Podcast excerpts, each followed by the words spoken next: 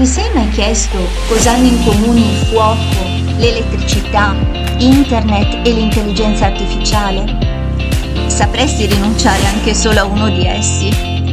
Se ti piace la scienza e credi nel progresso tecnologico, allora rimani in ascolto.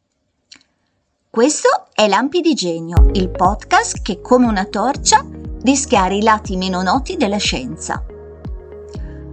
Oggi parleremo di corrente elettrica, quella tecnologia invisibile che illumina le nostre case, garantisce trasporti e comunicazioni, aziona piccoli e grandi dispositivi. Per vederla puntiamo lo zoom nell'infinitamente piccolo e osserviamo a livello microscopico cosa accade in un filo conduttore.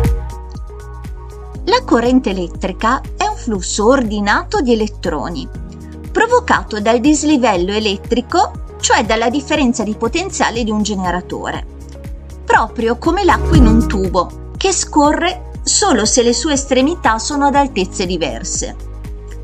La bella notizia è che i tipi di corrente elettrica sono solo due, di certo molte meno delle correnti molteplici politiche all'interno di un partito. Le correnti che si sfidano sono la corrente continua che fluisce sempre nello stesso verso e con lo stesso valore, prodotta da pile e dinamo, e la corrente alternata che inverte periodicamente il suo verso, variando il suo valore fra un massimo e un minimo, come quella che circola nella rete domestica.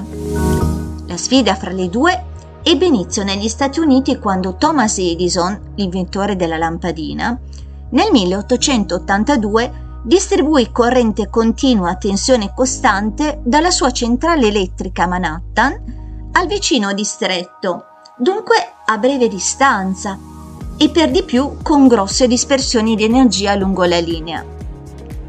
Contemporaneamente però altri due scienziati, Galileo Ferraris e Nikola Tesla, si dedicarono invece allo studio della corrente alternata, grazie alla scoperta del trasformatore, un dispositivo in grado di variare la tensione della corrente. Ciò ridusse le perdite di energia e migliorò l'efficienza della rete elettrica su distanze sempre maggiori. Edison era diventato un ricco imprenditore grazie ai brevetti delle sue geniali invenzioni.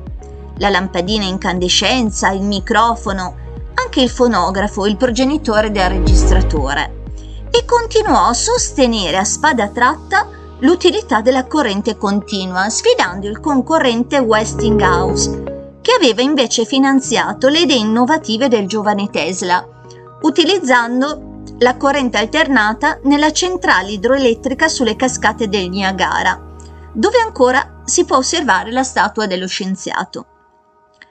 Per contrastare il successo del rivale, Edison arrivò a manipolare le informazioni su alcuni incidenti accaduti negli impianti a corrente alternata, cercando di dimostrarne, in modo macabro fra l'altro, l'estrema periodici- per- pericolosità. Non solo mostrò pubblicamente l'uccisione con corrente elettrica alternata della povera Topsy, una vivace elefantessa del Luna Park di New York che aveva solo reagito ai maltrattamenti subiti ma cercò persino di collegare il nome del rivale Tesla all'uccisione di William Kemmler, il primo condannato alla pena capitale sulla sedia elettrica. Di risposta Tesla, pienamente consapevole invece della sicurezza della corrente alternata, si esibì al pubblico come un mago nel suo laboratorio, fra fulmini e scariche elettriche, senza subire alcun danno personale e aprendo l'era della corrente alternata. In questa storia che hai ascoltato non cerchiamo vinti o vincitori, cerchiamo invece di riconoscere due modi antitetici ma ugualmente rilevanti di fare scienza. Edison, che era un geniale inventore, meno istruito e mosso nelle sue scelte da interessi economici. Tesla, era un colto, un uomo colto e preparato, meno interessato al denaro e più alla diffusione delle sue idee. In quale delle due personalità scientifiche descritte ti riconosci? Puoi rispondere nel forum allegato. Quanto descritto è una delle tante controversie storiche nate da nuove idee che incontrano riluttanze e che per imporsi necessitano di grandi sforzi di comunicazione. Per compito fai una breve relazione scritta, descrivendo un'altra idea scientifica, a tua scelta, che per imporsi ha creato un dibattito storico.